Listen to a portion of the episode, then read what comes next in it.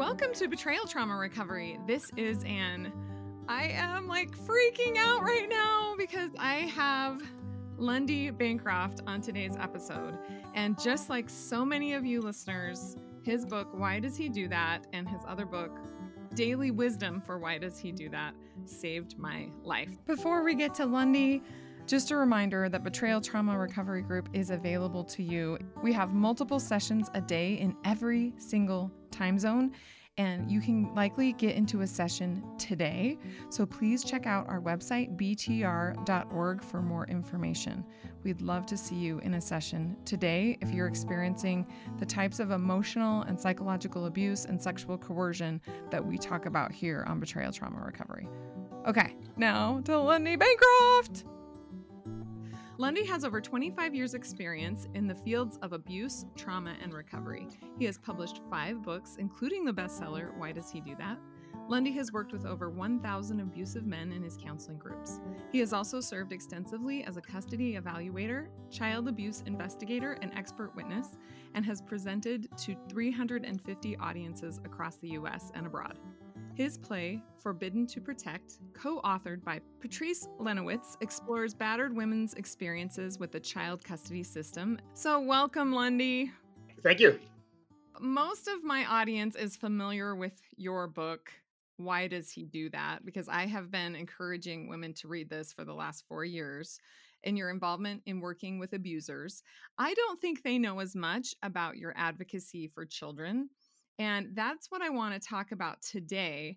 But before we get to that, I do have a few questions about why does he do that that I think so many victims want to know. So, my first question is why does he do that enabled me and so many other victims to understand that our quote unquote marriage issues or our husband's pornography addiction or whatever we labeled it was really just abuse why do you think it takes years of trial and error and then perhaps reading a big fat book like yours to understand that we are victims of abuse?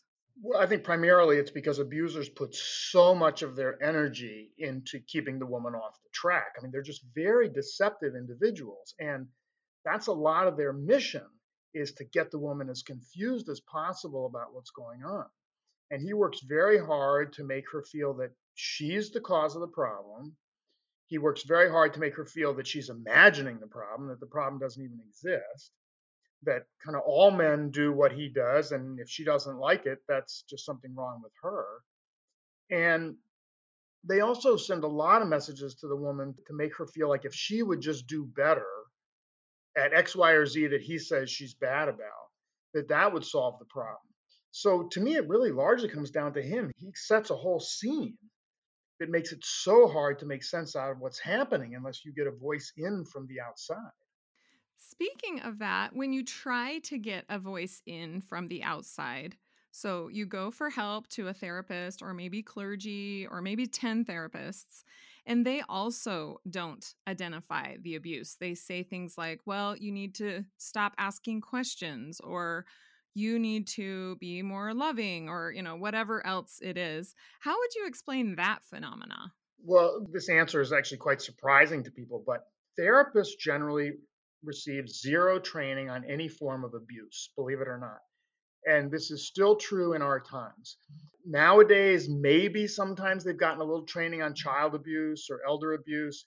You can get through a course and become a licensed social worker or become a licensed clinical psychologist, you're like a totally qualified, so to speak, therapist. You don't know anything about abusive relationships. You don't know anything about what the domestic abuse perpetrator is like. Oddly enough, you don't even necessarily have any significant training in trauma. And we would think, oh, well, trauma, that's the first thing you would think a therapist in training would learn about. Well, trauma is actually considered a kind of specialization. Like it's not a standard part of what you learn. It's something you sign up for extra if that's a particular interest of yours. So there's no greater likelihood that your therapist will understand about abuse than that your next door neighbor will understand about abuse. So we have a lot of work to do in the years ahead of trying to raise the general awareness and especially the awareness among service providers about what abusers are all about. Yeah. We see that every day here at Betrayal Trauma Recovery. Our community has over 60,000 victims of abuse who all have attempted to get quote unquote help for their husband's pornography addiction, usually, and who were further abused by the helping professionals that they went to, either pornography addiction recovery specialists, sometimes sexual addiction therapists. And what happens is they end up even more abused through that process. And so then they find us, and we have women who've just been like put through the wringer, not just by their abuser, but also by their clergy and by the therapists. And you probably see that all the time from your experience too. From our perspective as victims, it feels like society is more concerned about not hurting, and I put hurting in quotes as well, the perpetrators than they are about protecting the victims, including women and children. How do you feel about that? Do you think that's true, or do you think they just simply don't understand it? I think it is partly true. It's remarkable, for example, how often when a woman tells the truth to a friend, a relative, a professional about what's been done to her, she is immediately put on the defensive. And the person starts to respond to her as if somehow she's failing to recognize her partner's humanity. And people will start to say things to her like, well, you know, he's a human being too, or, you know, he has feelings too. And all she did was describe what he was doing to her.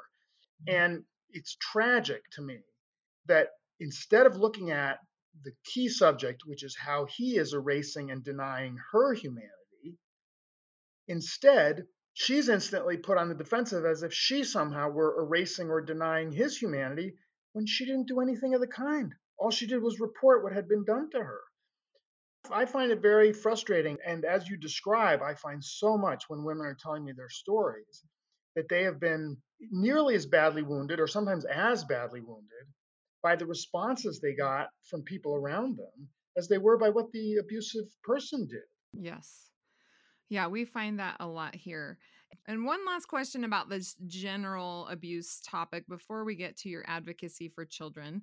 When it comes to the pornography use and sex addiction issues, and I just call it abuse and people get really mad. They say, I'm anti man. They say, I'm pro divorce. They say that I hate men and I want to ruin marriages or things like that when I say, no, this is just an abuse issue.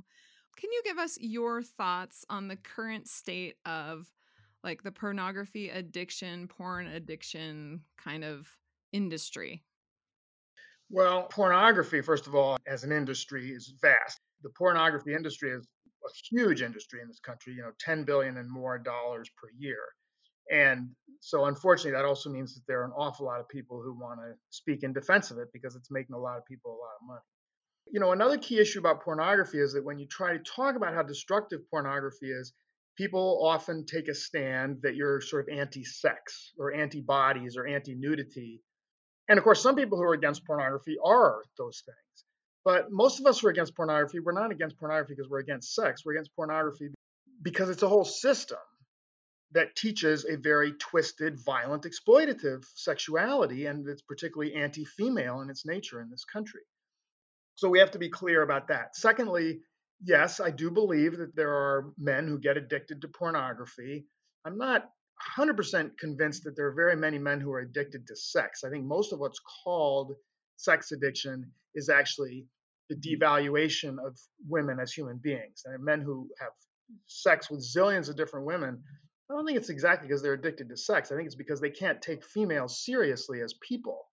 And so they're having sex with zillions of women because that's a substitute for ever connecting with anyone in a meaningful way. Maybe mm-hmm. some true sex addiction exists. Mostly, like I say, I've seen it as an excuse. Addiction to pornography definitely exists, but what surrounds it is not an addiction. In other words, when a guy's addicted to pornography, but he's pressuring women to do things from the pornography, well, the pressuring her to do things that he saw in pornography has nothing to do with his addiction to pornography. That has to do with his abusiveness. Or when he's keeping secrets from her about other women that he's seeing, well, that's not because of his addiction to pornography. That's because he's cheating on her. So uh, we have to insist that the notion of an addiction doesn't then get used as an excuse for treating your partner terribly. Right. Or as an excuse for just abuse. I mean, really just comes down to abuse. Also, the pornography industry in and of itself is abusive and coercive, right? And exploitative to women, which you mentioned. So there's abuse on so many levels. Okay, you have written a book called When Dad Hurts Mom Helping Your Children Heal the Wounds of Witnessing Abuse. Can you tell us more about your book? What can our audience gain from reading it? You know, most women who are being severely mistreated by their partners also have children. Something like almost two thirds, they say, of women who are being abused by their partners also have children. And that means that the woman is worried about how the man's behavior is affecting her kids. But it's also almost too hard to think about because she's going through so much day to day managing how the man is treating her that it can be overwhelming to think about the fact that the kids are also getting hurt in this process. And it can be, as a kind of survival mechanism, it can be tempting for her to just tune it out and think, oh, the kids don't even realize what he's doing, or they're going to be okay, or it all happens after they've gone to sleep, or that kind of thing. But over time, she can see that they're having a hard time and that on some level they're aware uh, usually much more aware than she realizes. It starts to dawn on her. They know what's going on. The reason I wrote When Dad Hurts Mom is because I feel like if women were equipped with ideas about how to help the kids, then they'd be much more likely to accept the fact that the kids are getting hurt by what the guy is doing. If you just feel powerless about what the guy is doing, then who wants to then think about, oh, my kids are getting hurt too? Whereas if you feel like I can do some things, to help my kids. It's in my power to make a difference to them. Then it's easier to face the fact that they're part of the deal. That how dad or stepdad or mom's boyfriend, whoever he is, how he treats mom is going to have some big impacts on her kids. So I wrote When Dad Hurts Mom first to explain here's some of the ways that what he's doing are affecting your kids, even if you think it's not. Uh, here's some of the ways that you can tell it's affecting your kids that you're probably already noticing and it's not your fault. And here's some ways that you can make a real difference to your kids in managing what's happening. But the first thing you have to do if you, to really make a difference to your kids is you have to accept the fact that how your partner treats you matters to your kids. It's going to affect them. So that is something that the current legal system doesn't see. They think that abuse is just to one specific person. Even with protective orders, the woman could get a protective order, but it doesn't cover the children, right? Or with custody situations, they can say, well, he was abusive to her, but the kids can still go with him because he's not abusive to the kids, only because he's never hit them or punched them in the face. They're not seeing the emotional abuse or the psychological abuse as an abuse issue. Can you speak to that for a bit? First, it's ridiculous that courts take the stand that how a man treats the children's mother is a separable question from how he treats the kids. If you care about your kids, you don't abuse their mother. If you care about your kids, you can tell that abusing their mother is horrible for them. So anytime like a client in one of my abuser programs said, Well, yeah, I may have done some bad things to their mom, but I'm a really good dad, I always said to him, No, you're not a good dad while you're doing terrible things to their mom because doing terrible things to their mom is in itself terrible parenting. The only way that you can do terrible things to their mom is by completely tuning out and not caring about what it does to your kids.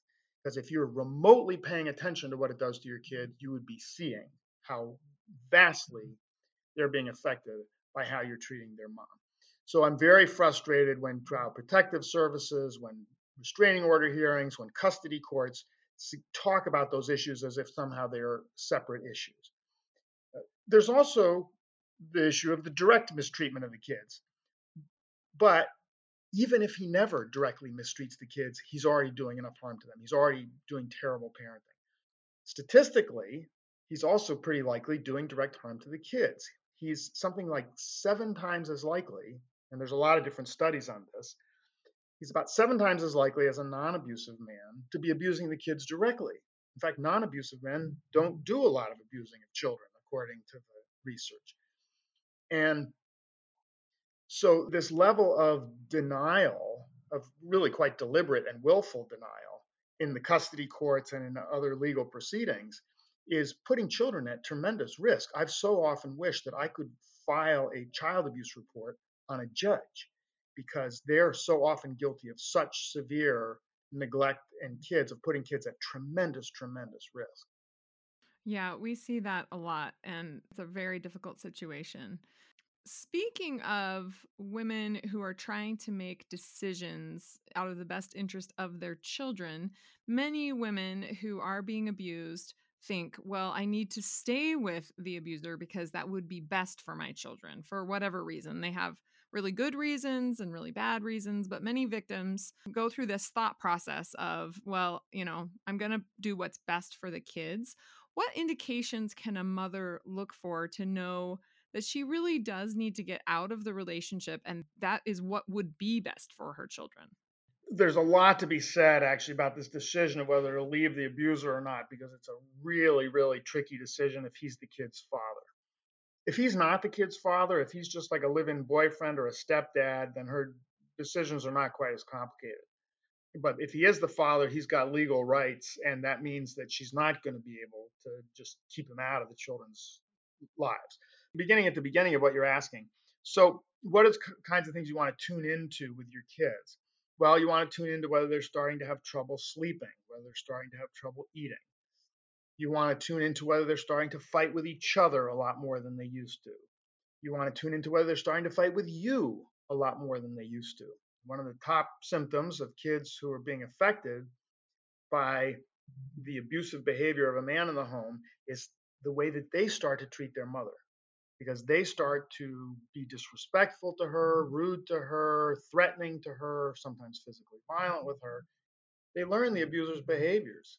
By the way, even kids who can't stand the abuser, who hate his guts, still also start to act out some of his behaviors on the mom. See how your kids are doing at school, see how their friendships are going. If you look carefully, there's a good chance that you're going to find that there's some signs that they're going downhill in one of these areas. The other thing to do is to really open up the conversation. Generally, after an incident when the dad or stepdad, when the man in the house has been really scary or was outright violent or was calling the most disgusting names or had pornography in the house or different things like this, which the kids know when this stuff is going on, everybody acted like nothing had happened. The key step here is to open up the subject and start saying to kids, so what was that like? That must have been upsetting to you when that thing happened the other day. What was that like for you? How are you feeling? Are you doing okay? Uh, did you have any questions about what happened? Uh, are you upset? And to give kids some space and some room. I, I talk in a lot of detail and when dad hurts mom about how to actually help kids talk about and process their feelings from these abusive incidents. It doesn't have to be physical violence. Kids are very effective by any experience of watching their mom torn down. It's really painful and upsetting to them. The kids adore their mothers and they do not like to see someone being really mean to mom. It hurts them. It hurts their hearts a lot to watch that.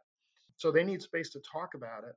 And sometimes they need space to cry about it and have tantrums. I explain a mm, lot in the book about ways that their emotions may be coming out.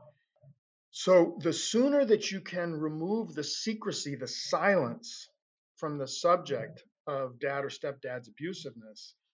Now, I don't mean by talking badly about him, but I mean by making it okay to talk about his behavior, to make it okay to talk about what he did, and to make it okay for the kids to talk about how they were affected by it and answer any questions they may have about how you were affected by it.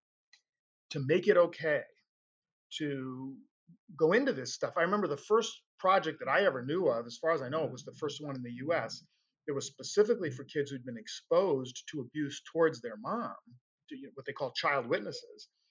First program that I knew of in the country for child witnesses was called Project We Can Talk About It. And I just thought that was exactly the right name because kids get the message this is something we can't talk about. And so then all their wounds, all their symptoms, all their experiences just go internal, go underground, and come out later and sideways. And often it doesn't even look like it's tied to the abuse they've witnessed.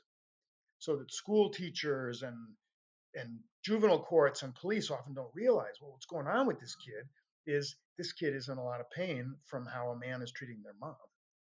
There's this divorce lingo or even non divorce lingo, even marriage lingo. Like, don't speak ill of the kid's father. And so, how can you help women understand the difference between being able to speak about the abuse and not talking bad about him? Because eh, basically, anytime you talk about the behavior, the abuser doesn't like it and he's going to accuse the victims of talking badly about him. So, how would you separate those two things so that a woman can have confidence knowing that she's not going against like this widely regarded advice to not speak ill of the kid's father while also being able to discuss the abuse? Well, I can't give a perfect answer to this question because the custody court system is so broken that the proper distinction is not being made. I'll say what the proper distinction is, if the court should be making if it were operating properly, which is to badmouth someone is to say someone's a jerk, someone's selfish, someone cares only about himself. You know, that's badmouthing someone, calling him names, being vulgar, and so forth. Describing what somebody did, what their actions were, and what their effects were is not degrading that parent. That's not demeaning that parent. Kind of thing that comes up often in custody proceedings is kids will come home from a visit with dad and they'll say, We learned from dad that that time that he got arrested three years ago was because you lied to the police and said that he had hit you when actually he hadn't. And then mom says to the kids, Oh, I'm sorry that that came up, but actually, dad did hit me three years ago. And she proceeds to tell the kids what actually happened in that incident. Then she gets labeled someone who's speaking badly about the dad when all she did was tell the truth about his actions. And in fact, she was correcting misinformation that he was giving them. That's wrong on the court's part. That's not good for kids. Kids who've been exposed to abuse need confirmation of their experience. They need validation. They need accurate information, and they need it to be okay to talk about the abuse. And so the family court is not making any distinction between bad mouthing someone in the sense of talking them down, which is wrong, and describing accurately what the person did, which is right, and which in fact is essential to kids' well being when they have witnessed abuse. So that's a very unethical, biased, unreasonable way that the custody courts are proceeding. And unfortunately, a lot of divorce professionals, many, many divorce professionals, suggest somehow that you should just leave kids out of the middle. I'll give an example that's exactly follows from the one I just gave. Dad will tell kids something that's completely untrue about the history of his abusiveness or the history of her reports of his abusiveness.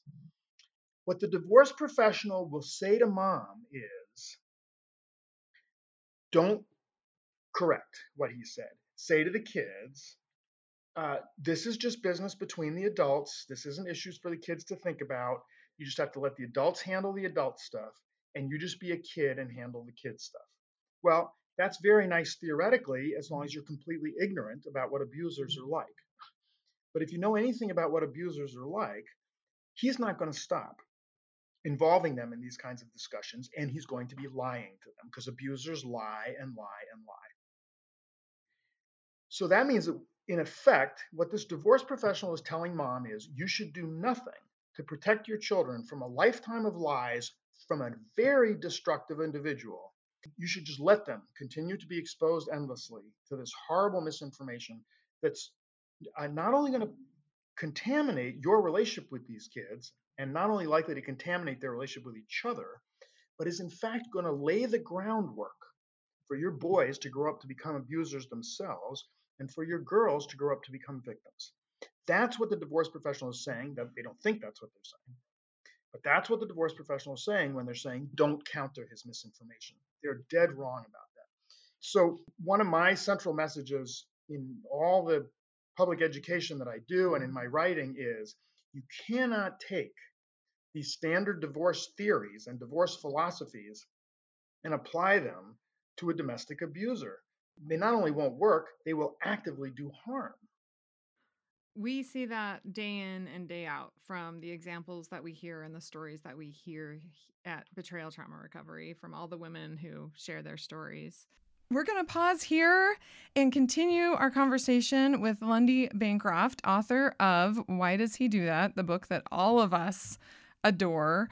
You can find his book on our website, btr.org backslash books. If you click on why does he do that, it'll just take you right to Amazon, or you can just buy it on Amazon. Either way, if you have not read it, I encourage you to read it. It will open your eyes to really understanding abuse. And I know that I was afraid to read it because I thought, no, it's not abuse. I don't want to go there. But if you read it and it's not abuse, you will know. It lays it out very, very clearly. And I think everyone in the world needs to know more about abuse. This book is not a threat. The purpose of the book is to really help educate you about what abuse is so that you can keep yourself safe and so that you can help other people be safe. That's the point. So stay tuned. We'll continue this conversation next week. If this podcast is helpful to you, please support us monthly. Go to btr.org, scroll down to the bottom, and click on support the podcast. Similarly, every single one of your ratings on iTunes or other podcasting apps helps isolated women find us and this podcast is absolutely free to everyone. And so your help getting the word out about it through reviews or tagging us or you know, sharing on Facebook or any way of letting people know about this podcast is so helpful. Reviews is one of them because it bumps up the algorithm and people are able to find it when they're looking for things on podcasts. Similarly, my book, Trauma Mama Husband Drama, the more reviews we get there on Amazon, the more people can find us because they, they find the book. They might not necessarily buy the book, but they can find the podcast from that. I know that every victim who's been through this doesn't want other victims to go through the pain and chaos that she went through. So your help getting the word out is, you know, meaningful to people. Women are really grateful when they find us. They're genuinely like, I get it, I get it. It can save their life emotionally, psychologically, spiritually, sometimes physically. So, thank you to those of you who help us get the word out. And until next week, stay safe out there.